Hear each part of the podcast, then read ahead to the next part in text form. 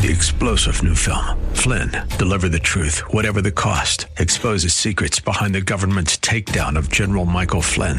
Flynn knew what the intel world had been up to. He ordered the first audit of the use of contractors. This set off alarm bells. He told the truth. He was the most dangerous person for Donald Trump to hire. They had to get rid of Flynn. Flynn, deliver the truth, whatever the cost. Available now. Watch it today. Go to salemnow.com. Salemnow.com. The views and opinions expressed by Rob Black and his guests are not necessarily those of KDOW or its management owners or advertisers and should not be construed as legal tax or investment advice. Always consult with the appropriate advisor before making any investment or financial planning decision. Welcome in, Rob Black and your money. I'm Rob Black, talking all things financial, money investing, and more. Thanks for listening to the show. Got lots to talk about today. Um, lots going on in the markets. How about for one, the S&P 500 is close to a record. It would be kind of nice if the Nasdaq hits record and the S&P 500 hits record and one day, maybe not today, maybe one day soon, maybe one day in the near future, someone like the Dow Jones Industrial Average hits record because it kind of starts to spread the wealth. We've, we're starting to get mixed markets. Yesterday, the Nasdaq was down. It would have been down more, but Apple was up fairly large for a 1.9 trillion dollar company. So here's our stories of the day. The S&P 500 is pursuing a record. Dow is adding 300 points amidst a vaccine for COVID. You heard me right. A vaccine for COVID has been found. But here's the rub. It's Russian. And we don't trust a lot of what Russia says because we all know that they are propaganda the premier, the leader, the president, the dictator. Um, he's everything. Vladimir Putin said, "Even my daughter has taken the vaccine." And everything. Good. That's that's very raw, uh, Ivan Drago of you. I'm not going to poo-poo it. If they want to rush a vaccine through, uh, science is saying that's not a good idea. But maybe it maybe that's what we need right now to get this over with in 2019 versus 2020, 2021, 2022, 2023, 2024. We don't know when 2019 is going to end as a virus. Um, but there's a lot of good stories out there, so let's not focus on just that. I'll come back to that because that's that's when you hear Russian vaccine for COVID 19, you're like, interesting. Now let's wait and see. Uh, Americans spent on. Oh, and they named it Sputnik, which tells me propaganda. Americans spent more on home improvement. We continue to funnel our COVID 19 frustrations into Lowe's, into Sherwin Williams, into Home Depot, um, into Angie's lists, um, getting our home improved, getting contractors, getting um, outdoor furniture. Average homeowner spent $17,140 on improvements during the pandemic. You did not hear me wrong. The average homeowner spent $17,140 on home improvements the staycationing thing is good for business uh, of contractors. It's good for business of roofers. It's good for business of gardeners and anyone who sells equipment into any of those industries. I find that very interesting. Big gainers today by American Airlines and Norwegian Cruise Line. They've outperformed in recent sessions and they appear to offer more value which is again kind of that if the S&P 500 can hit all-time highs, the Nasdaq is starting to sl- slog off. Maybe there's sector rotation that is the mother of all sector rotations going on. And you tend to sector rotate into areas that haven't hit new highs. You tend to go into areas that that may have some value in them. I sold a big chunk of stock in the last month, and I'm looking to where am I going to put it. So I'm going to rotate it somewhere. Is the idea. Wall Street works a little faster than Grandpa Rob. And for the record, I'm not a grandfather. that I know of. Oh. The producer price index for final demand increased six tenths of a percent in July. That's not something to get really excited about. We're talking about inflation. If you exclude food and energy costs of the producers, the index for final demand rose one half of 1%. Key takeaway there is the report is that inflation pressures uh, on the producer level have increased a little bit. And if you're a gold bug, you go, Did you say inflation? And you start getting super excited by that. The TSA, the Transportation Security Administration, was, was made up and created shortly after 9 11. said it screened more than 800,000 people at U.S. airports on Sunday for the first time since March 17th. So 831,000. Uh, airlines carried 16.3 million passengers in June. That's an 80% decline over the same month last year, a non COVID month, if you will. But it's also twice as much as May. So we're getting back. Or are we? COVID 19 cases amongst U.S. children jumped 40% in late July. Still a very small number of, of deaths, but 8.8% of all cases as we do more testing. Keep in mind, Bill Gates calls our testing flawed. And I think he uses a word like garbage. But a 40% jump, and you're starting to see schools open back up. And there's a young girl in Georgia who took a picture of her high school in the crowded halls and one week later, seven to nine people had COVID. So I don't see us. I, I, see this as still very problematic. Yesterday, you had a football conference, a major football conference, cancel the, the football season. So companies like DraftKings, which is kind of like a play on COVID, in two ways, we're staying at home. We want live sports, and I guess people would bet on them. And the second one would be something along the lines of more tax revenue for states down the road. But when college football is on the brink of getting canceled, and I don't have a feeling on it, do you? I want what's best for people. I sound like a president there. Um, even bad people. But um, so COVID jump, cases jumping, and 8.8% of all cases are now what are referred to as children.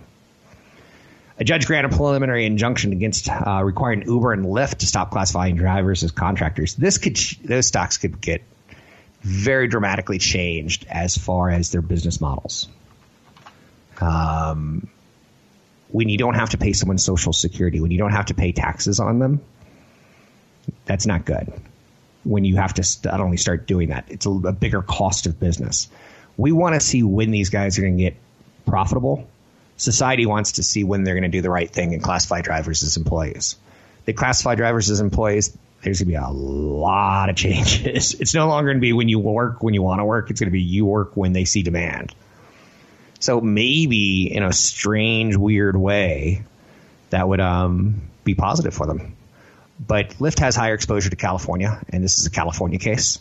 So Lyft is probably a little bit more of a weaker uh, play seen in Wall Street's eyes. The outlook for Lyft remains poor ahead of the results, which they're going to report tomorrow. Yes, yes, it's tomorrow. Um, but very cyclical recovery play, now complicated even more by a secular court ruling. So that's out there. And to say it's unfavorable, it's not wiping these companies out, but it would change my ideas on the company if they're again, I, I think contractors should go for everything they can get. As an investor, uh, you know, ride sharing revenues falling sharply.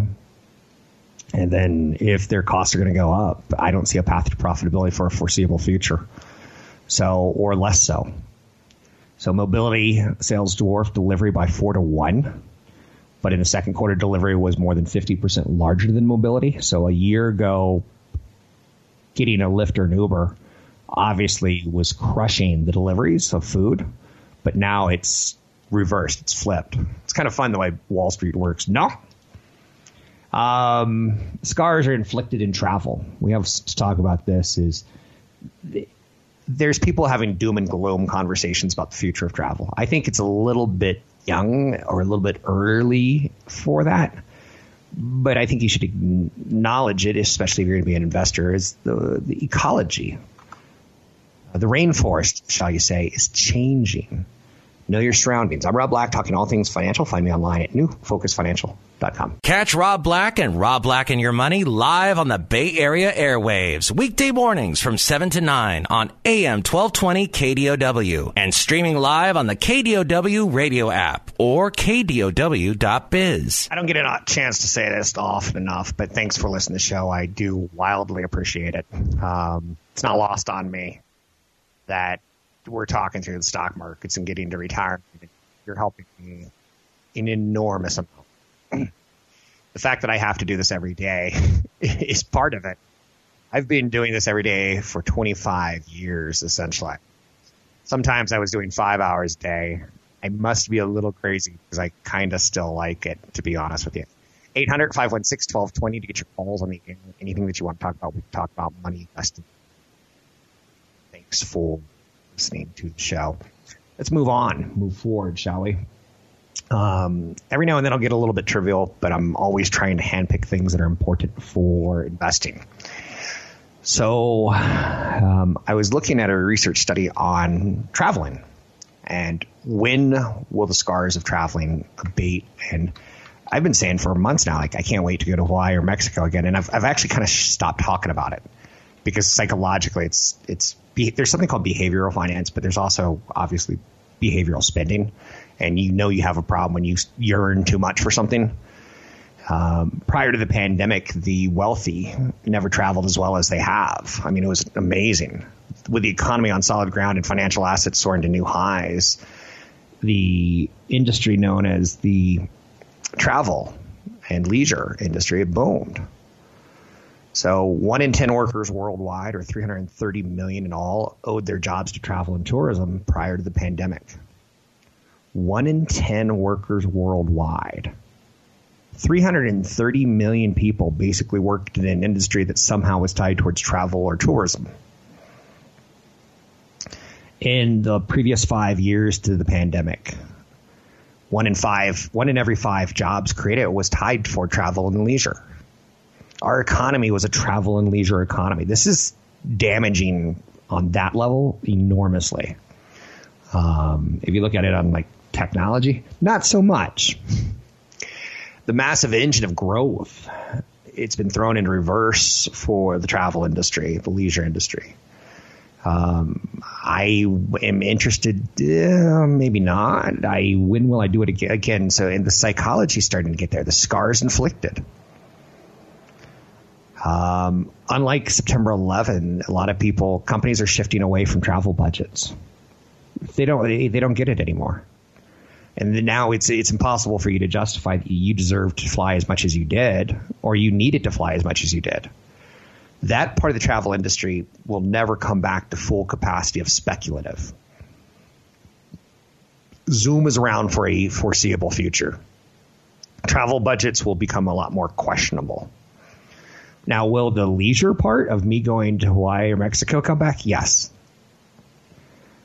For sure. Will it be as strong? No. But the business travel is what I'm talking about here it's going to inflict the deepest economic pain for the longest amount of time. The $489 billion commercial mortgage backed securities market um, is struggling. That the lodging sector accounts for money to build and maintain properties. So full service properties aren't cheap to run. So we're starting to see some of those debts kind of collapse. So I throw that out there in large part just to remind you when you go, oh, I see airline travels back. It's 80% below where it was last year, but it's up on a month to month basis attractively. You're like, I'm going to buy an airplane company. Or I'm going to go buy um, something tied towards hotel and leisure, maybe a, a REIT tied towards uh, hotel properties, maybe something like a Hilton. There's many things that you can buy out there as an investor. I just caution you because the hotels may need to get into renting out office, hotel space for businesses versus uh, for business travelers. Like keep it more local. I don't know, but I don't see it right now. Fascinating what happened yesterday, and this is a, just it tells you what's happening to the markets. And I, I'm getting young people telling me about how smart they are right now with investing. It's actually become quite a hobby during the pandemic to go to Robinhood and get on an app and start trading stocks. It's become a thing. I think that's funny because I've said a couple times on air. It's I saw one of those. I'll watch a horse race. I never ever never ever never betted on horse races in all my life, and then maybe three years ago I bet on the Kentucky Derby, and it was fun. Um, which led to which led to during the pandemic. There's apps out there, and you could watch takes 10 minutes to watch a horse race maybe and then you find another one somewhere out there and um, it can kill an afternoon which is nice But that was my bad pandemic hobby. And it is what it is, right? To quote the president of the United States. Millennials' pandemic hobby appears to be a little bit more interesting than losing 50 cents on a trifecta. Robinhood, the app, saw 4.3 million daily average revenue trades in June. 4.3 million trades a day. 4.3 in revenue. And that beats some big boys. Um, it takes down TD Ameritrade had a monthly total of about 3.8 million, what are called DARTs. Charles Schwab and E-Trade had about 1.8 million and 1.1 million. So Robinhood doubled them. You can combine them, and Robinhood doubled them. So there brings up the question of are some of these young kids who have never seen a market cycle? They've seen the beginning of one, they've never seen the end of one. Are some of these younger people who've not seen a business cycle, are they getting a little bit too cocky and a little bit too arrogant? And will Wall Street do what it's famous for doing? Humiliate people. The moment you get cocky, the moment you get arrogant, the moment you think you have a system better than the system, you can't beat the system because the system is the system. The best thing most people can do is buy the S&P 500. It goes up seven out of 10 years. You don't have to guess when to get in. You don't have to guess when to get out. You don't have to guess about the CEOs because it's, it's 500. But with that being said, um, will the market humiliate these people or are they smarter than the market? Are they going like, hey, I like Apple. Let's push Apple up to two and a half trillion. Whereas in the days past, the people who were deciding if Apple goes up or down, some of them had never even owned a mobile phone. And that's all millennials have had in their hands since the, the bottle. Speaking of Apple, Tim Cook has become a billionaire of a company. Well, no, no. He's probably the first billionaire that I could think of where he wasn't the founder of the company. That's how well Apple's done under his tenure versus the tenure of Bill Gates. Uh, not Bill Gates, but Steve Jobs. Steve was great. He was lovely. He was wonderful. But he was lucky that he owned a dominant amount of shares. Uh, Tim Cook owns a dominant amount of shares. He's been gifted them as a CEO as part of his salary, but he's worth over a billion dollars. That's kind of cool. I got some more Apple news for you. Um, a good friend of mine is a writer for Barron's, Eric Savitz, and he wrote a nice piece on does Apple deserve to be a $2 trillion stock? I'll give you some insight into that and much, much more. You can find me online at newfocusfinancial.com. That's newfocusfinancial.com. And also, big story on SpaceX coming up. You don't want to miss that one. Want the podcast with music? Find the link to the other version of the podcast by going to Rob Black's Twitter. His handle is at Rob Black Show. Listen to Rob Black and Your Money weekday mornings, 7 to 9 on AM 1220 KDOW. Welcome back in, Rob Black and Your Money. I pledge if you listen, I'll try to educate you and I won't try to push my personal issues on you too much. Um, I won't tell you how to take care of your body. I'll tell you how to get to retirement so you can live from 60 to 100 on money. You got to figure out how to get your body to live to 100. I can't do that for you. So the big tech is taking a big break today. Let me give you an example. Tesla, which has been strangely quiet for three weeks, down 1.1%. Nvidia down 1.2%, Amazon down 1.1%, Microsoft down 1.4%, Apple down 1.2%. Pretty consistent, right? Um, but value and cyclical stocks are outperforming. So there's something that's working. There's a phrase out there on Wall Street that eh, I mostly agree with, but it sounds stupid to say that you agree with it. There's a bull market somewhere. Um, there's always a bull market somewhere. And if something's going up, something must be going down. If something's going down, something must be going up. That's the basic thought on it. I think it's a bit silly, but it is. I'm okay with it. Nasdaq's down seven tenths of one percent. The Dow's up 1.1 percent. The S&P 500, who I'm fascinated by, but they're getting punished a little bit today because of the big drops in the big five of technology. But the S&P 500 still, it's doing its best, but it shows you the flaws of market-based weighted index. Uh, weighted index is tied towards market cap, not the best thing for you. So Nasdaq in the red, the Dow, the S&P 500, and the Russell, which is the small caps America, in the green. If I had to buy anything today for one year, it would probably be out of the four of those, the Russell 2000. Now, again, I don't have to.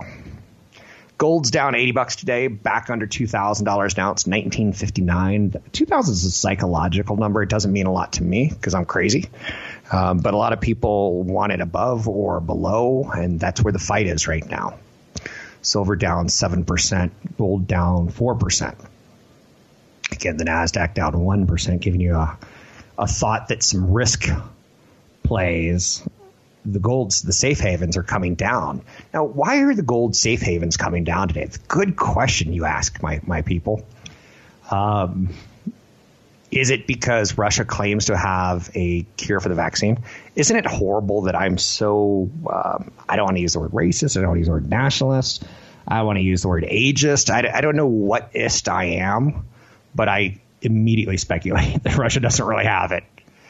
Um, only because I grew up in you know the world of Rocky Three, where Carl Drago was taking steroids and Rocky Balboa wasn't. I look at Russia forever imprinted on my brain as cheaters. I know you're saying you're kidding, right? I'm exaggerating a bit, yes. Um. Anyway, stimulus talks. That's probably something we should talk about for just a skosh of a second they appear to be breaking down. And we learned yesterday that Nancy Pelosi and Donald Trump haven't talked to each other in 10 months. Ever since the, remember the good old days when we were talking about impeachment? Uh, they haven't talked. It's weird because they're the two most powerful politicians in America. I think I can don't quote me on that because you'll go you'll slather spit all over me as you get nerd out on politics for me. So value and cyclical stocks doing well. Reopening optimism, positive momentum out there. Energy, financials, and industrials are doing nicely. I like energy as a play on let's get back to work. Let's fire up the factories and make things. Um, let's drive up and down highways. Um, all those things that are working today are things that say economic expansion, which I'm for. I'm not a Democrat, liberal uh, populist theory that like we should all we should, we should hurt the Republicans by not going back to work ever. There's a lot of conspiracy theories out there. I want the economy to work. Um, I want us to get back to somewhat a different economy. I don't think we're going to get back to the same economy. So, and I'm excited by seeing it. And I think there's going to be a lot of positives that will beat up the negatives. Um, generally speaking, like I said, corporations have found that we don't need business travel. That's great. I don't mind that. I can live without that. I'm past that point. Um, 800 516 1220 to get your calls on the air. Anything that you want to talk about, we could talk about. Trump urges, uh, Trump urges Americans to stop politicizing the coronavirus and he blames China, which I think is, in the very phrase itself, the definition of politicizing the coronavirus. But that's neither here nor there. What I'm getting at there is that there's going to be some negativity big time negativity between U.S. and China for the foreseeable future. So uh, there's even talks about who do the who do the Chinese want in, and it's pretty clear they don't want Trump because they're not negotiating with him. I don't know if that means anything, Gio. S&P 500 is trying to overcome the weakness in technology today. Today, that's the fight. Um, there is a publicly traded company that's pretty fascinating to think about. Um, you know how the ramifications of COVID, some of them, they strike you and you go, I didn't think about that. I didn't see that getting hit. How about the company that does wireless internet on planes? So if you're going to Hawaii and you have an iPad, but you forgot that, oh, it doesn't have cell service that reaches a couple miles in the sky. What am I going to do? I guess it's a mile in the sky, not a couple miles in the sky. That is something we're going to talk about in just a second, though because there is an internet company that's going a couple miles in the sky. But GoGo is a publicly traded company, and they're under five dollars. A lot of people like stocks under five dollars. Um, they're considering the selling their commercial in-flight internet unit, and it seems like, yeah, that's not going to be working for a little while. Sysco, the big food distributor in the world, is seeing its stock price embark on a bit of a, a diet today, a little bit lower. I like Sysco. This is Sysco with an S, S Y Y. I don't like Sysco right now because they deliver food to universities, they deliver food to restaurants, they deliver food to um, they distribute food. It's the best way of saying it. and restaurants were not eating out as much. So Sysco has been reeling since the pandemic started as a supplier, is the right word, a supplier to restaurants. Um, restaurants have faced mass closures, right? Sysco's business is squarely in the crosshairs of where the pandemic has been, you know, wreaking havoc. So they're an interesting one to watch. They had a large revenue miss, but they did say that we're getting restaurants to change their behavior, and Americans are changing their behavior on how they eat out. And some restaurants are doing kits, and Sysco is helping them do the kits. Sysco with an S. Let me keep saying it. S Y Y. Take a look at it. It might be a stock that you go, ah, that makes sense in the long term, but I don't like it right now. And now you understand the risk that they didn't have ever before. They didn't ever have to shut down due to the pandemic. So SpaceX is manufacturing 120 Starlink internet satellites per month. You know, I talked about GoGo getting out of the, the business of internet on planes. SpaceX, company of Elon Musk's, and oddly enough, Amazon has the same idea of let's get some low flying satellites up there that can give internet service all the way around the world, fast internet service all the way around the world and it's it's fun to watch because go with me here. There was a company that did satellite phones back in the early 2000s. Maybe late 90s is when it started, but SpaceX is manufacturing Starlink satellites at an unprecedented rate. So Elon Musk's company told the FCC in a presentation last month because they're trying to get communication approval to sell phone service or something, right? That they're building 120 satellites a month investing over $70 million developing and producing thousands consumer user terminals per month. They've invested hundreds of millions in their presentation. Their presentation leaked online, and it's pretty cool because it's got rockets all over it. And I'm a boy, and I like space rockets. But what is Starlink? What are Starlink internet satellites? Let me tell you what Starlink internet satellites are.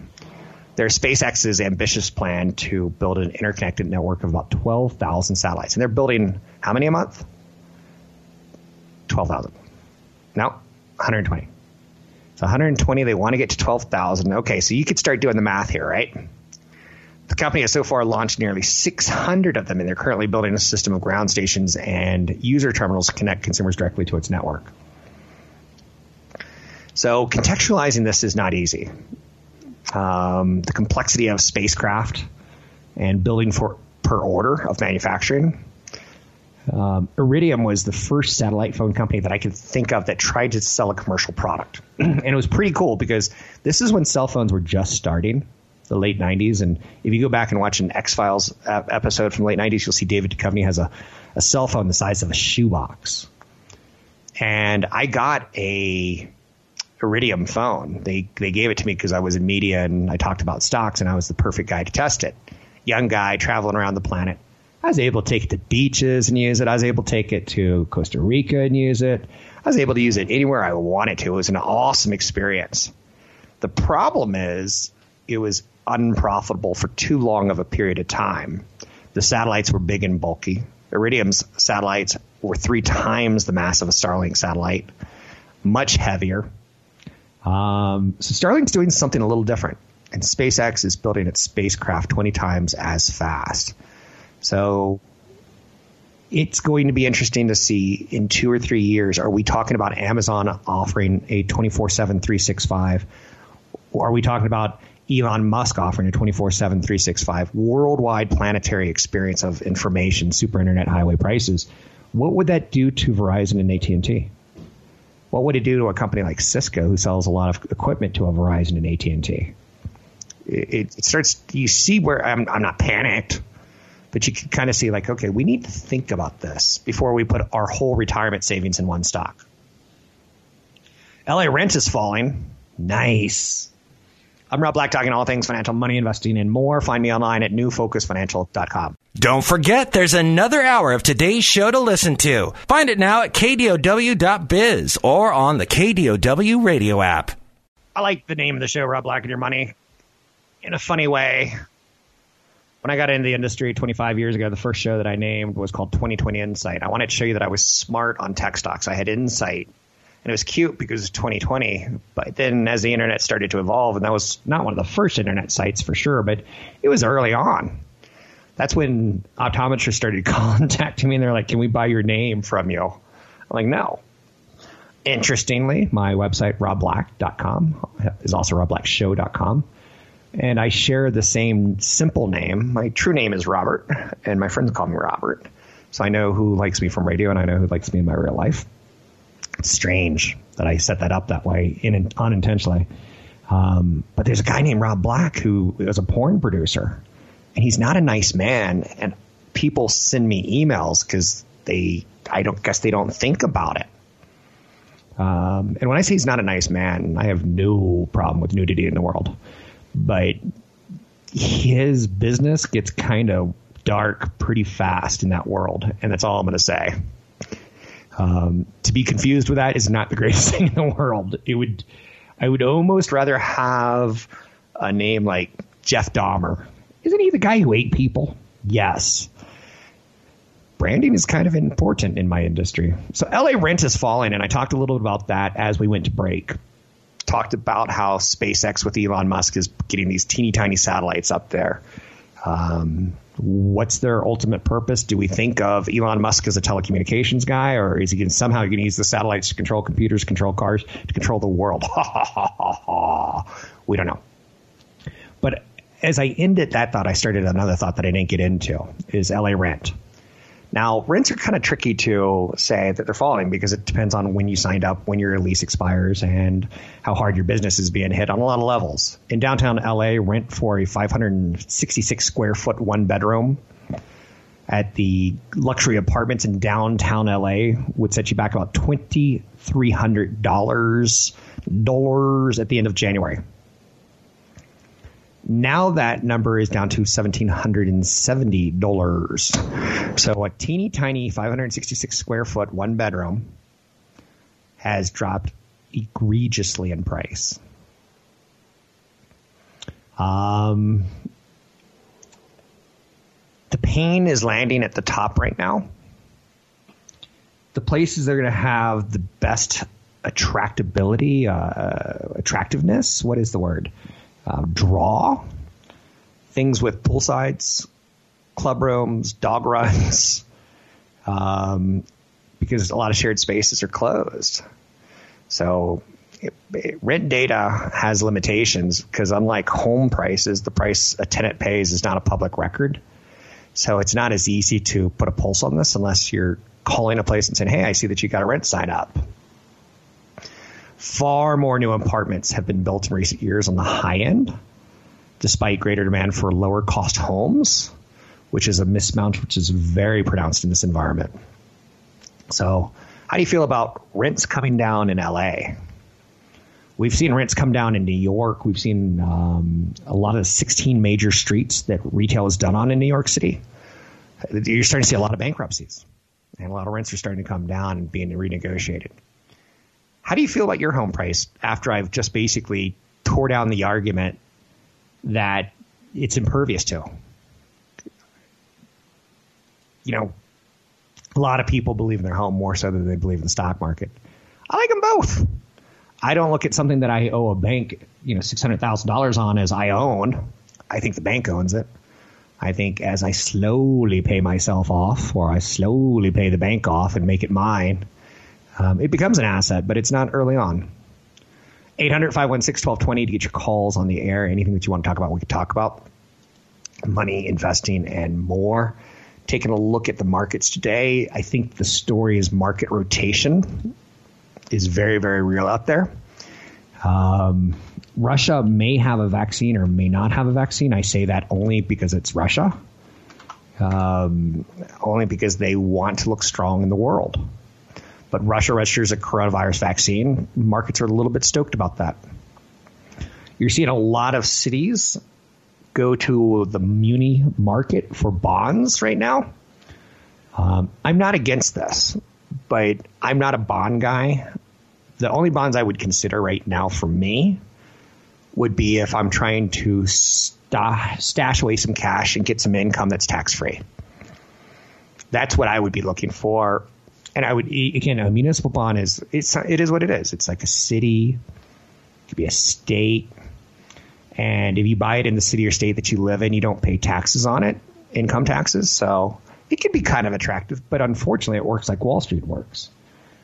If you want a, a higher yield, you're going to be buying municipal bonds in Stockton. If you want a more com- less competitive yield, but a company, a, a city that's not going to go bankrupt on you, Palo Alto. But the municipal bond market right now is starting to raise a lot of money because they're starting to need the money to continue to fight COVID and lack of retail taxes and sales taxes that are coming in. Um, so that's out there. Small caps are playing a little bit of catch up right now on Wall Street. The Russell 2000 surged 6% last week, um, but it has a long way to go compared to where the NASDAQ went. Now, the Russell 2000 is small cap stocks, typically in America. That's the idea that they don't have exposure to Europe. They don't have exposure to global risk, global pandemic risk, travel risks. So this year, the big winners have been on the NASDAQ Alphabet, Amazon, Apple, Facebook, Microsoft. And they've got a combined valuation three times the market cap of the entire Russell 2000 index. But recently, we've started seeing a little bit of sector rotation. And I'm going to tell you, it's the mother of all sector rotations right now. We're finding reasons to stay in the market, and we're selling the winners to buy the losers because we want to be in the market just in case or because we're convinced the economy is going to come back, or because we want to own capitalism in good times and bad. I don't know. But the Russell 2000 is starting to get some performance going. You may want to look at the Russell 1000. Consult a broker advisor for taking action on any stocks or ideas ever mentioned on this show. I'm Rob Black, talking all things financial. Find me online at newfocusfinancial.com.